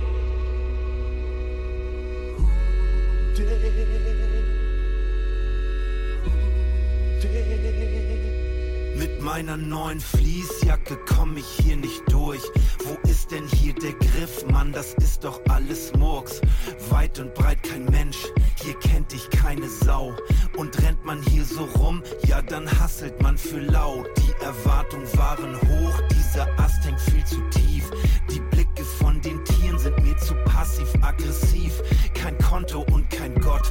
Das ist nicht meine Welt, hier hat keiner auf dich Bock und es regnet in dein Zelt. In der Natur, alles voll Gekrabbel und Gestrüpp. In der Natur, da friert es dir am Steiß, wenn du dich bückst. In der Natur, wirst du ganz langsam verrückt und plötzlich wünschst du dich so sehr zum Hermannplatz zurück. In der Natur gibt es weder Kuchen noch Empfang. In der Natur, da hat die Liebe keine Chance. In der Natur, da haben die Tiere keine Angst. Da gehst du einfach lang und krepierst dann irgendwann.